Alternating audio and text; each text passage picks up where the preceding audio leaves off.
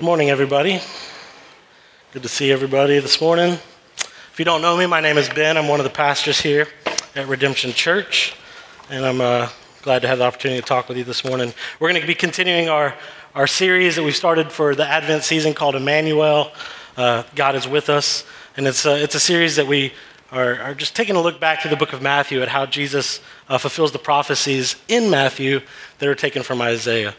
But before we jump back into that, why don't we uh, take a moment and pray? Father, we thank you for this day. We thank you for each other. We thank you most of all for Jesus, our Savior. We thank you that He came, that He died, that He rose again, that He made a way for justice and peace. For peace with us and you, and for peace with, between each other, and for peace with us and, and all of creation. That's what we celebrate on this second week of Advent, as we remember Christ and we look forward to his second coming. And I pray, Father, that you would just give us a peace this morning that surpasses understanding. I pray that you would have said what you want said as we sing and as I speak and as we go on from this, that you would say what you want said to each one of us, that you would, your Holy Spirit would have our hearts and have our ears hear what you would have each one of us hear so that our hearts would be stirred and our, our hearts would be stirred for, with affection for you that would send us out of this place with the g- good gift of the gospel. We love you and we praise you in Jesus' name. Amen. All right. So, Advent season, all right? During the season, we celebrate the first coming of Jesus, right?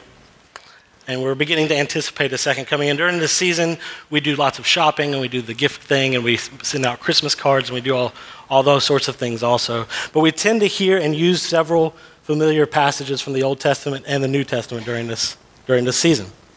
We hear them all over the place. We use them on our Christmas cards that we send out. We just kind of stamp a verse on there. We read them with, when we light the candles, and we sing them in the hymns and the Christmas carols that we sing. I just want to read a few of those popular Christmas passages this morning. It's Isaiah 7:14 that says, "Therefore the Lord himself will give you a sign. Behold, the virgin shall conceive and bear a son, and shall call his name Emmanuel." And when Matthew quotes that in 123, he adds, which means God with us. Isaiah 9:6 says, "For us for to us a child is born, to us a son is given, and the government shall be upon his shoulder, and his name shall be called Wonderful Counselor, Mighty God, Everlasting Father, Prince of Peace. That one looks especially good on a Christmas card. I just like the way the, the script works. But, anyways, in Luke, in the first couple chapters of Luke, you can almost open the first couple, couple chapters, close your eyes, and just let your finger land on the page, and you'd find a good one for, for a Christmas card. Uh, here's one from 2:13 through 14 in Luke. And suddenly there was with the angel a multitude of heavenly hosts praising God and saying, "Glory to God in the highest, and on earth peace among those with whom he is pleased. These verses, paired with many other familiar, maybe not even so much Christmas related verses uh, and passages, have led us today to where we, we, have kind of come to understand that the Old Testament talks a whole lot about Jesus. It talks a whole lot about the Messiah who's supposed to come, right? We're aware of that. We know that the Old Testament and all these little passages that we know for Christmas and some others, the Old Testament pointed to Christ. And as we make our way through a book like Matthew, we see that the religious people of Jesus' day and Matthew's day somehow totally missed out on Christ. They totally missed out on the coming of the Messiah, the Savior of the world, and in spite of all that stuff that's in the Old Testament that we know pointed to him, right? And so the question I always am asking, and maybe you ask it too, is like, how, how did they miss out on him being there? I think I kind of imagine, maybe you have your own visual, but this is my visual, is that the Jews all had like a Messiah checklist in their back pocket, you know? And so they knew all this stuff and they could have pulled that out and been like, well, he's from Bethlehem, check. He's from Na- he went to Nazareth, check. He heals people, check. Uh, he's been casting out demons, check. Yeah, he's, he's got to be the Messiah, right? Have you ever thought about the Old Testament as like a map or like written directions so that they, the, the Jewish people of Jesus' day, should have clearly seen what was coming and should have recognized Jesus as the Messiah. I do. We had this joke. It's pretty messed up. But, anyways, we had a joke about uh, my wife. I asked her if I could share it. But when you're in high school, uh, the Michael's craft store, you familiar with the Michael's? Uh, it was right down the street from our church, like a straight shot from the church, right? And Claire had to go to Michael's for some reason. I don't remember what it was. But she had to go to Michael's. I don't even think I was a part of this. It was just a running joke. But she had to go to Michael's from the church right after church, which is two miles straight shot down the road, but she didn't know how to get to Michael's from the church. So she went all the way to her home out in Evans because she knew how to get to Michael's from her house. So then she went from the house to Michael's and did her deed. Now, Claire swears that's not true and that's not what really happened. It Probably happened, right? I'm just kidding. It didn't happen. I believe you. My point is, is that Claire and I are totally different when it comes to directions, right? And while I, I honestly can't understand how you don't understand directions that say go straight for two miles, like I don't get that, what I have come to realize is that Claire and I think totally different, right? We see things differently. We're not think, we don't think the same. I'm not better, she's not worse. It's not that. We just don't think the same. And the directions don't look the same to both of us. We have different perspectives. What, I'm getting at is that the Old Testament didn't exactly lay out this Messiah checklist. That the Old Testament didn't exactly give this direct roadmap to Jesus that everybody was like carrying around in their back pocket so they could pull it out and say, check, check, check, check, the Messiah's here, obviously. Right? In fact, most of what we would put on that checklist, what we would think of as the Old Testament pointing to Christ, what we now see, wouldn't even have been on the radars, like as, as, uh, uh, as applying to the Messiah, to the coming Messiah until after Jesus came and died and rose again for most people. They wouldn't have seen it because of how these events of Jesus coming, dying, and rising again defined and shed light on all that had been written before. It's just important for us to see that. It's important, it's important for us to take a look at the whole story of the Bible and to try to get outside of ourselves enough to see from their perspective, to see from a different perspective than our own from where we are today.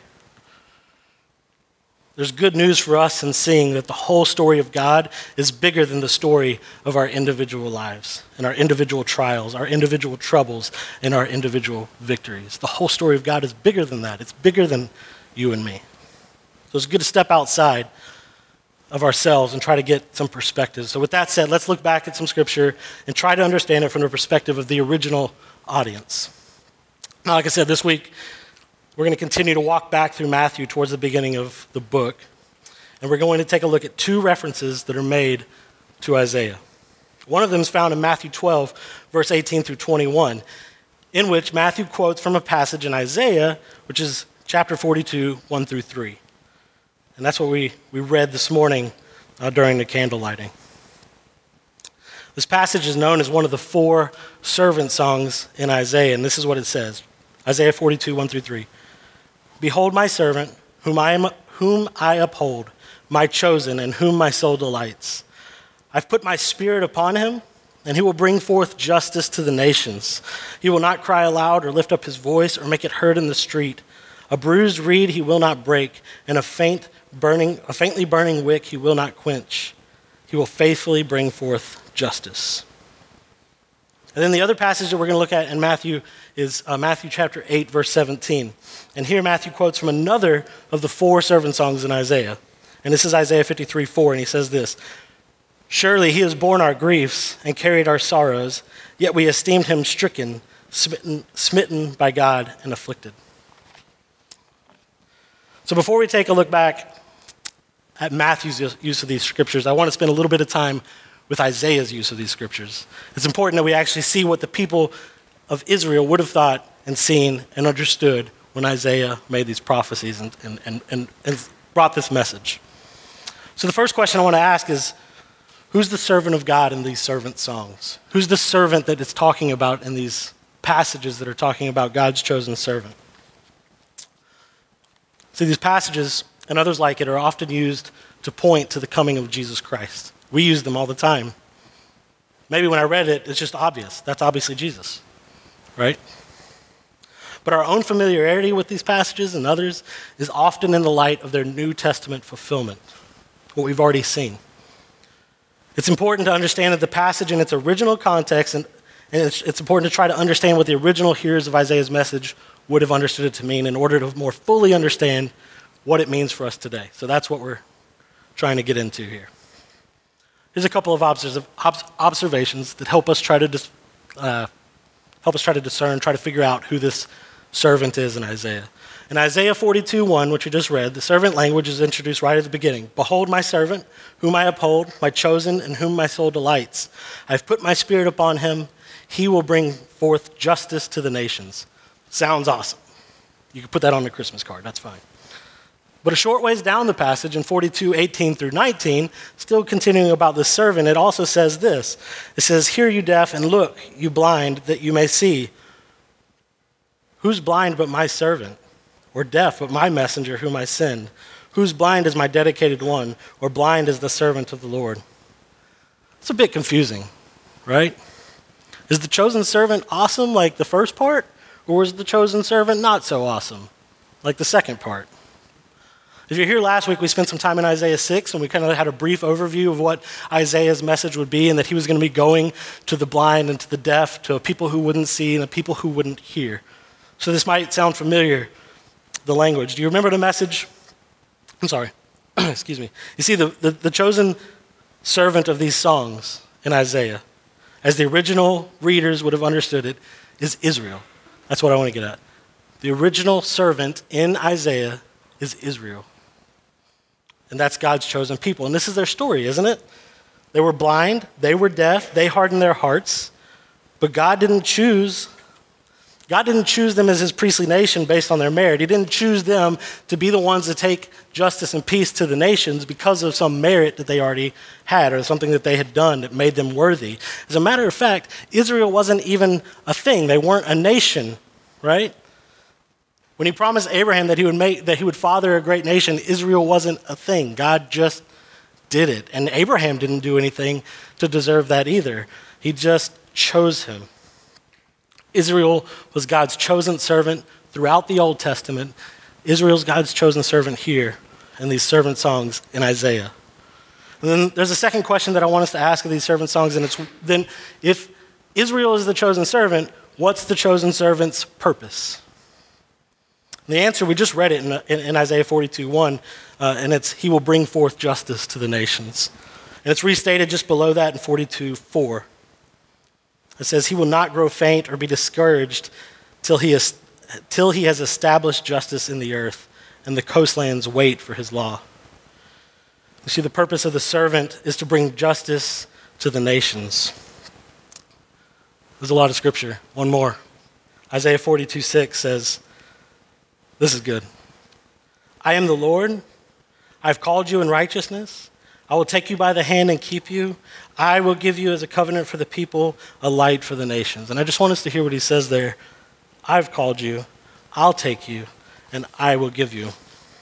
The purpose of God's servant of Israel, the purpose of Israel is to bring justice to the nations. And the good news that God is giving to Israel through prophet Isaiah is this God will uphold his promises. You're going to go through exile, you're going to go through hard times. You're going to come to the brink of being extinct. You're going to be punished. But God's going to uphold his promises. You're still God's people. You're still my people. And I'm still going to bring justice to the nations through you. You're still my chosen servant. That's good news for them when they read that. He's going to do it. Real quick, I want us to take a look at why justice isn't so, is so important. Why is that the purpose? Justice is important because it's the precursor to true peace, which is what we talk about on the second week of Advent. Justice is important because it's the precursor to true peace. For there to be true peace, there must first be true justice. That's why Paul says in Romans 5:1, "Therefore, since we have been justified by faith, we have peace with God through our Lord Jesus Christ." We get this concept, right? We tend to hear the word justice and we think about our legal system. Like when a crime is committed, we understand that justice, we understand justice is to make things right, right? There's a demand for some payment or some sort of penalty or some sort of punishment for the crime committed because there can be no peace between a criminal and society until the crime has been paid for. That's justice. There has to be justice in order for there to be peace. I'm really not a very smart guy, so I'm going to tell you another bad story about myself. Um, I also like to antagonize my wife a good bit, and that's I don't know. I think it's funny. And it's not. I know it's not, but then it still kind of is because it's not. Anyways, I sort of feel sorry for her sometimes because she has to put up with me. It's not right. It's not fair. Uh, she's she's really nice. But anyways, I just realized that I'm about to tell you the story, and it's not it's not very flattering about me, right? But anyways, so I'll never forget this time. It's it's the probably the first year of our marriage. We're living in our first little apartment. Um, and we got in some little argument. It was it was something silly. I don't remember what it was. We were kind of angry with each other and kind of bickering back and forth, but we also were kind of still like having a little bit of fun with it, you know, or at least I was. And uh, I don't remember. I really don't remember what she thought, but uh, we are just having some silly argument. And for some reason, this is what I thought would be a good idea. I wanted to lighten up the mood. Uh, so I got out this blue and white serving tray that she had in the china cabinet, and I just started tossing it in the air like I was flipping it. This is so stupid. Why am I telling you? I'm tossing it in the air because I'm confident about my, my throwing and catching skills. I'm not going to drop the tray, okay? So I'm like throwing it like, ha ha, it's aggravating you. You, you can't, you know, we're, I'm, I'm trying to, some, something in me says that's funny, but anyways. So Claire really loves those dishes though, these blue and white dishes, you know, like the blue willow things. And this is a little serving tray, it's like this big.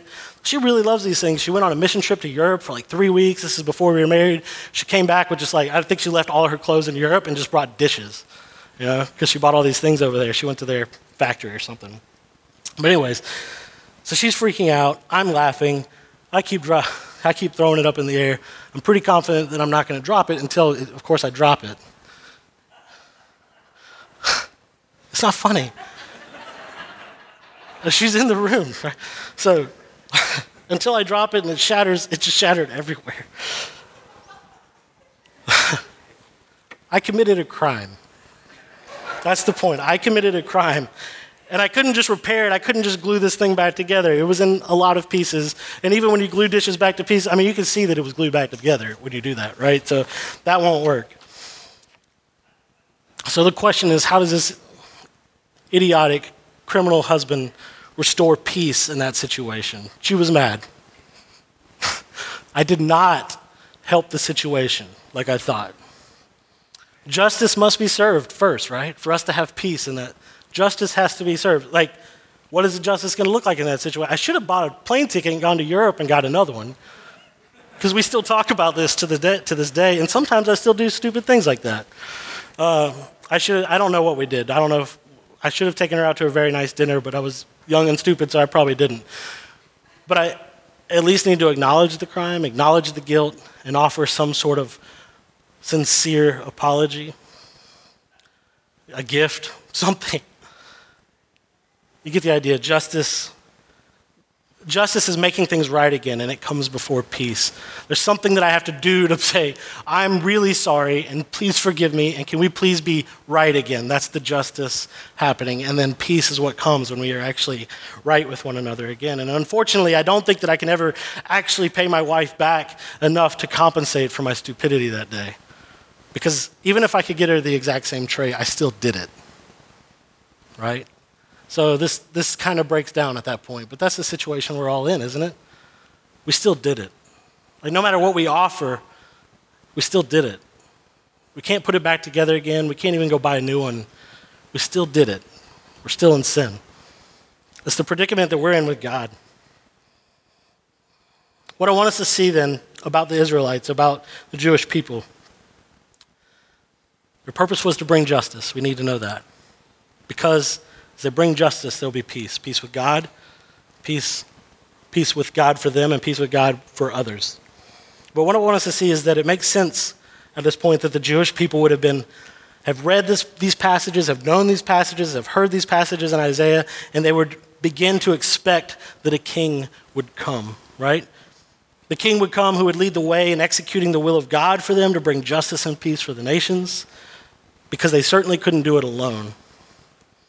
But they would remember the covenant that God made with David, that, his, that he'd always have somebody on the throne, right? That his family would sit on the throne forever. And they'd be expecting a leader, some guy on a horse who they could put their trust in, who they could call king. But it's also important for us to remember that God instituted the office of king in Israel at their bidding, right? But it was always God's intent to be their king directly. So by the time that Jesus came to the came, the hopes of the many Jewish people were up. That's, that's what we're getting at. By the time that Jesus came, by the time we get to Matthew, they've realized they've gone through a lot of stuff. They've gone through exile, near extinction. There's a stump, there's a remnant, there's a little bit of a people. They're now under Roman rule, right? And they're waiting. They're waiting to be able to bring justice and peace to the nations. But they know that they can't quite do it themselves, so they're waiting for a king. They're expectant. Rome was in power, and Rome was conquering foreign nations and conquering foreign peoples, and then they were like spreading their practice, practices of pagan worship as they go. The Jewish people were somewhat favored in Rome. They were allowed to worship God freely for whatever reason, but, but many people, many Jewish people, believed that the hour was near and were expecting a, a Jewish king to come and to lead the people to power, to rule justly, and to take God to the nations and take justice and peace to the nations in kind of the same way that Rome was spreading their pagan religion, right? This is where we finally pick up in Matthew. Understanding the thoughts and expectations of Matthew's audience, then, that God chose Israel to be a nation, that they were the servant, that they were to bring justice and peace, there would also be a king who would lead them to power. There would be a king who would enable them to be able to do that. let's take a, look at Matthew chapter 8 and 12. First, Matthew 8, 13 through 17, which quotes the servant song found in Isaiah 52 and 53. And it says this Matthew 8, 13 through 17. And when Jesus entered Peter's house, he saw his mother in law lying sick with a fever. He touched her hand, and the fever left her, and she rose and began to serve him. That evening, they brought to him many who were oppressed by demons, and he cast out the spirits with a word, and he healed all who were sick. This was to fulfill what was spoken by the prophet Isaiah. He took our illnesses and bore our diseases. It's interesting that Matthew takes this quote and applies it to Jesus' acts of healing because he says, because he healed the people, right? That was to fulfill the prophecy that Isaiah said. He took our illnesses and bore our diseases. And it's interesting that, that uh, Matthew takes it to mean something about healing because Peter later in his book takes it to be talking about dealing with sin. That same Isaiah passage about dealing with sin. But let's remember that when Matthew is writing this book, Jesus has already come, he's lived, he's died, and he's rose again. And so it's beginning to shed light on everything in, that's written before that, right? On this side of the cross, Matthew is able to make the point to his audience who are still expecting a warrior king, a Messiah, to come and lead them to make things right again, to lead them into justice with God, lead them into peace, and lead them to take justice and peace to the nations. The fact that Jesus was able to heal people of physical effects of sin, uh, the illnesses and diseases, the fact that he was able to do that, then Matthew is taking and telling these people who are expecting that king that this is an indicator that he was the king they were expecting. Does that make sense? It looks totally different than what they were thinking. But the fact that he's able to do this means that he's actually made justice and made peace because he's able to do something about the effects of sin. Matthew can only make this distinction on this side of the cross because of where the power to heal comes from, according to the rest of the passage in Isaiah 53. I'm just going to read a couple more verses from there. Because right after what he's already quoted, then it says in verse 4 through 6 about the servant. Surely he has borne our griefs and carried our sorrows. Yet we esteemed him and stricken, we esteemed him stricken, smitten by God, and afflicted. You know this part, maybe. But he was pierced for our transgressions, he was crushed for our iniquities. Upon him was the chastisement that brought us peace, and with his wounds we are healed.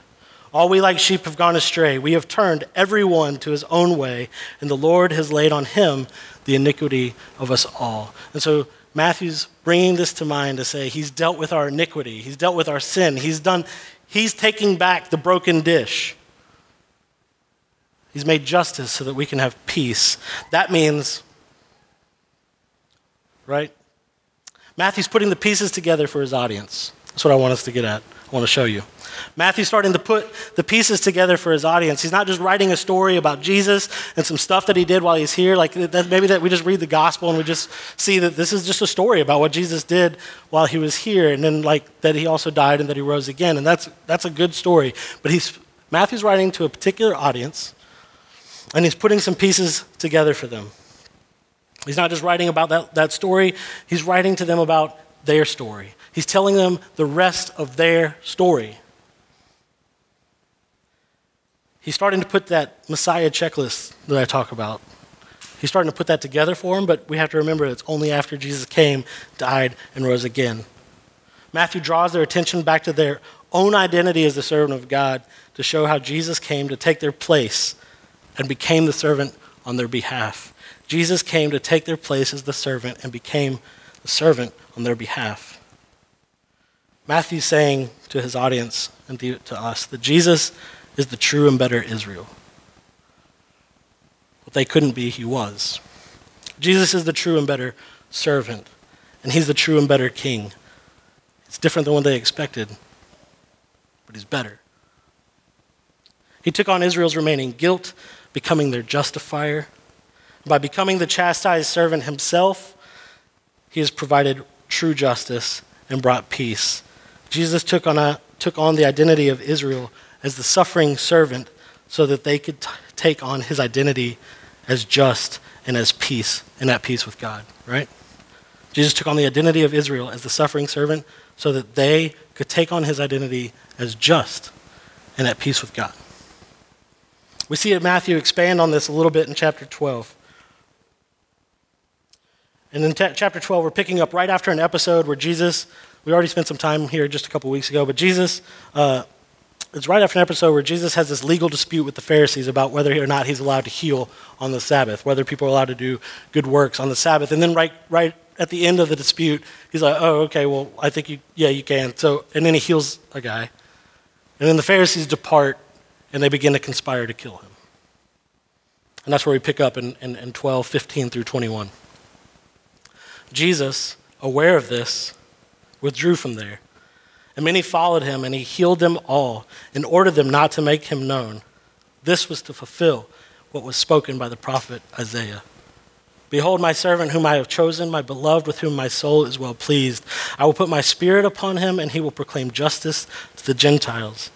He will not quarrel or cry aloud, nor will anyone hear his voice in the streets. A bruised reed he will not break, and a smoldering wick he will not quench, until he brings justice to victory, and in his name the Gentiles will hope.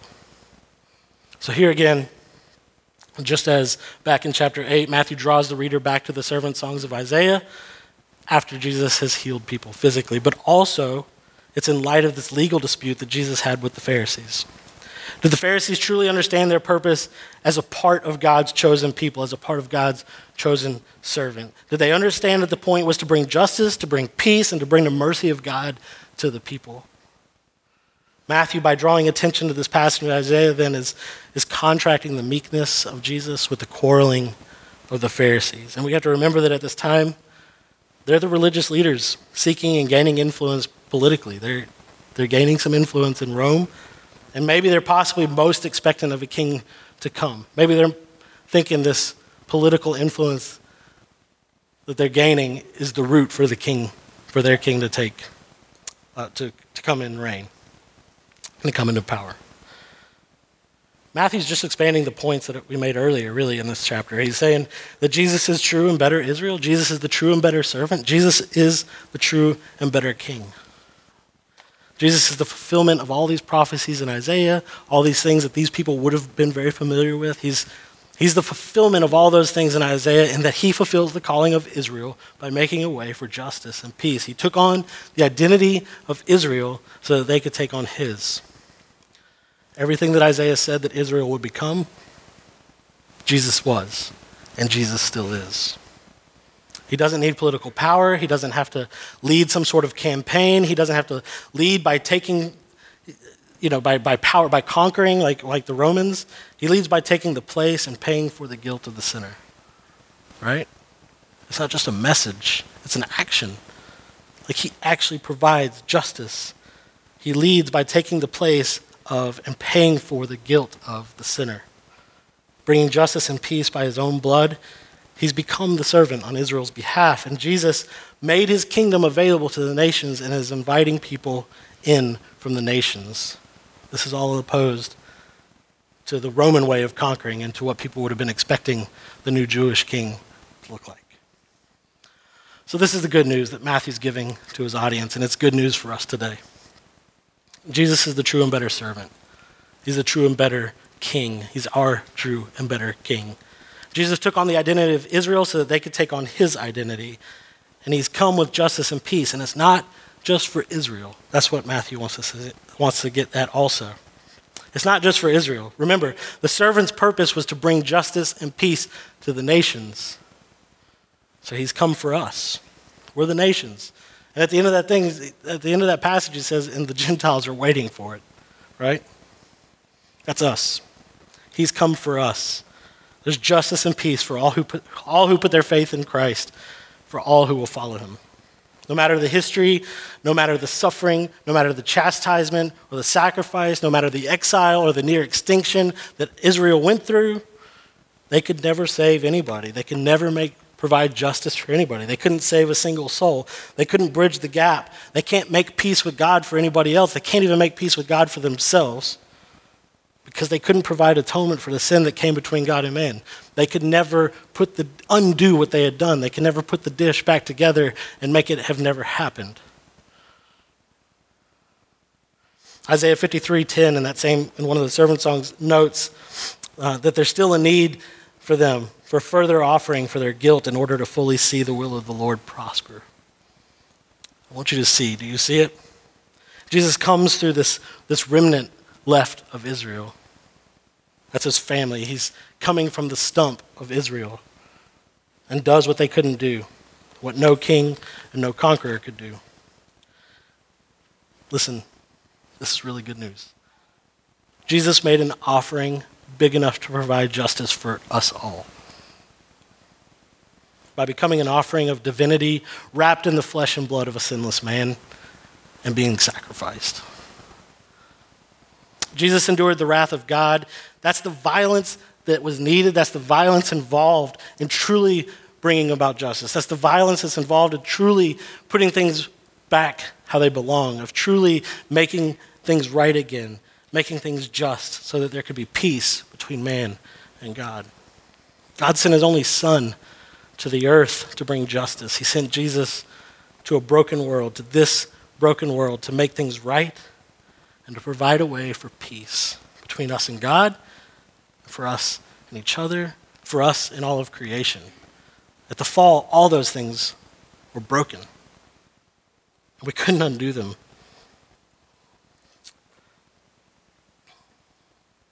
So, why does all this backstory matter? We could just say that stuff, right? I think it matters because peace for us, real peace, comes for us when we see how big this story really is. When we step outside of ourselves and see that it's not just about us. Real peace comes for us when we, when we see how big his story is. There's, there's good news for us in seeing that the whole story of God is bigger than our individual lives, our individual trials, our individual tri- tribulations, or our individual sufferings, our individual brokenness. Because we see that even in Israel's punishment and exile and near extinction and suffering, God was always sovereignly working. He was always in control. He was always working from the time of Adam and Eve, from the time of the fall, back at the garden in Genesis.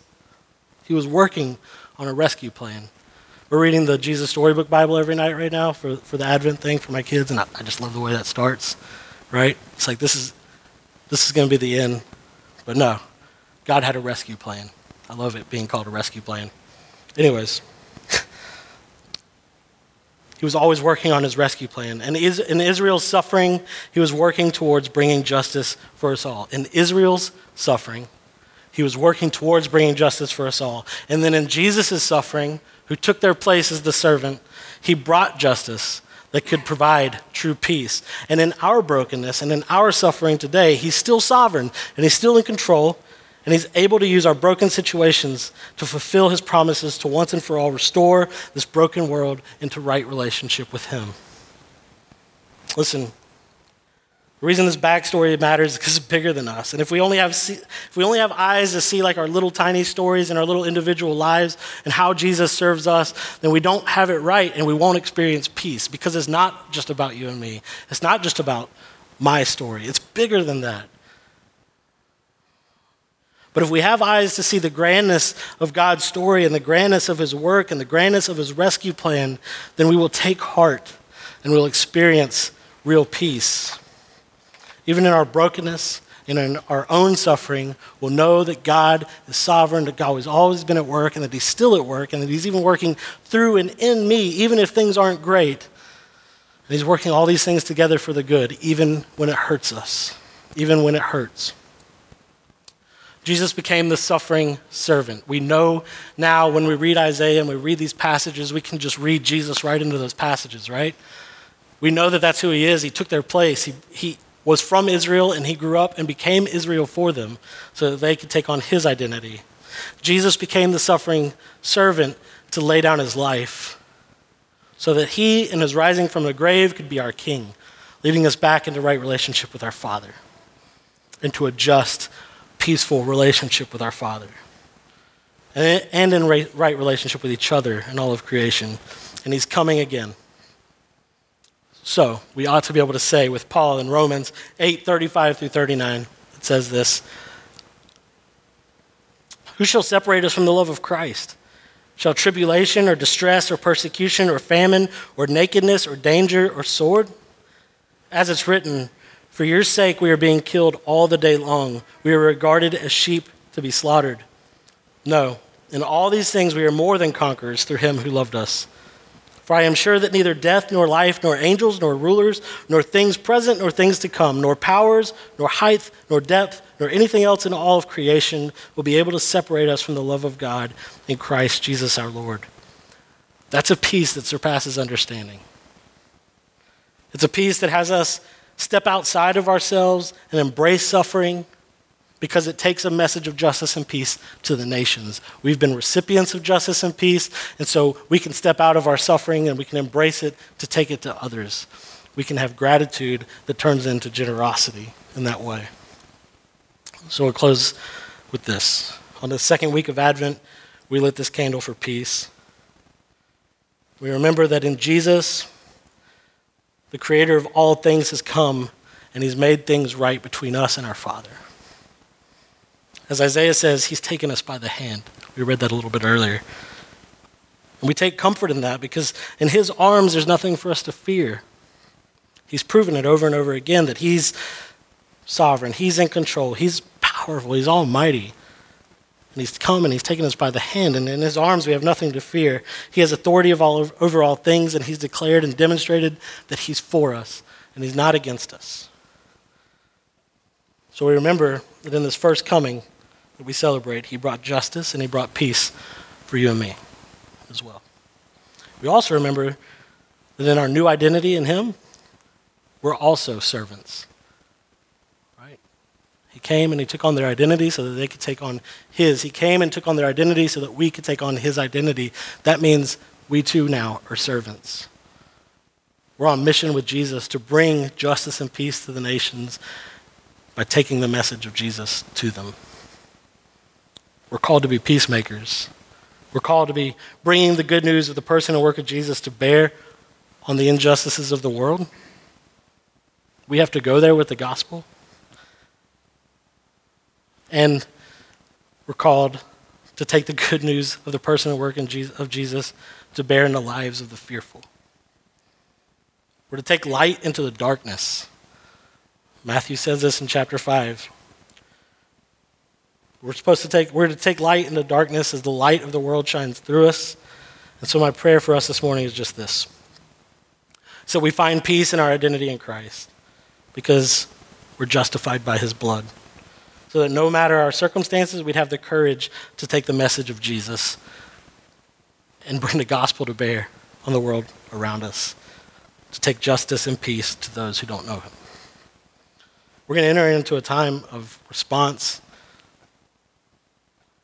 and I just want us to use this time to be thinking about what He's come and done, what our identity is. And when we come and we, we take this communion, we'll come down the middle and we'll go each way here, and you can take off the bread and you dip it in the wine and the juice. And when you do that, you're saying, I believe that He is who He says He is, that He's the servant that He says He is, that He's our Lord, that He's the true and better King, and that He's made a way for me to be just, and He's made a way for peace between me and God. He's made a way for peace between me and others, and He sent me out. And so we take it, we dip it in the wine and the juice, and we remember that He's our Lord and Savior. And we're saying that to one another. It's a reminder to, to ourselves, it's a reminder to each other. So if you're a Christian, we're going to invite you to come and take with that. Whether you're a member of our church or not, you can come and take that and uh, proclaim the gospel to each other. If you're not a Christian, we just ask you not to, because like I said, we're, what, of what we're saying. We're saying that we believe that he is who he says he is, that he's our Savior. And if you don't believe that, then, he, then he's not that yet for you. And we'd rather you hear what we're saying in our actions Jesus came for you. Jesus brought justice for you, and there's a way for peace for you, between you and God, between you and others, and between you and all of creation. We're also going to take a time where we'll sing some songs of worship. This is a time for you to reflect. It's a time for you to pray. It's a time for you to stand and worship God together. We're also going to have some people praying in the back or, be available for prayer in the back if you'd like to pray. If you have something you'd like to pray about, if you'd like to know more about Jesus, you can talk to them. And then we have a tithing and offering uh, basket right here in the back. And this is a time to, to worship God through your giving as well. And this is a good season for that. Well, it's always a good season for that. But, uh, and as we give there, we, we remember who He is, and remember that we can trust Him with every 100% of us. Right? I want to pray for us, and then we'll move into that. Father, I thank you for this day. I thank you again for this time together, and I thank you again for Jesus Christ. I thank you that you sent him. I thank you that you made a way. I thank you that you've been gracious and merciful, that you used, that you chose a people, that you used a people, that you never forsook a people, that you, through that people, brought Jesus Christ, and that through his life, death, resurrection, you've brought justice for us who are far off, who are far off from you. And you made a way for us to be right with you, to know you as our Father. You've made a way for peace. I pray, Lord, that you'd stir our hearts to just know our identity, to like to know that we're called sons and daughters of God, to know that we are your children and that we are loved. I pray, Lord, that you would give us a peace then that would give us courage to go out with the message to others, that you would give us a gratitude that makes us generous with the gospel that we would take it to those who don't know you, to those who are fearful, that you would take our church, that you would take the church, that you would send us out to bring the gospel to bear on the injustices of this world. Not because we can fix it, but because you already made a way. You've already done it, and we have the message. So I pray that you give us lips to proclaim that to those who need to hear it. We love you and praise you in Jesus' name.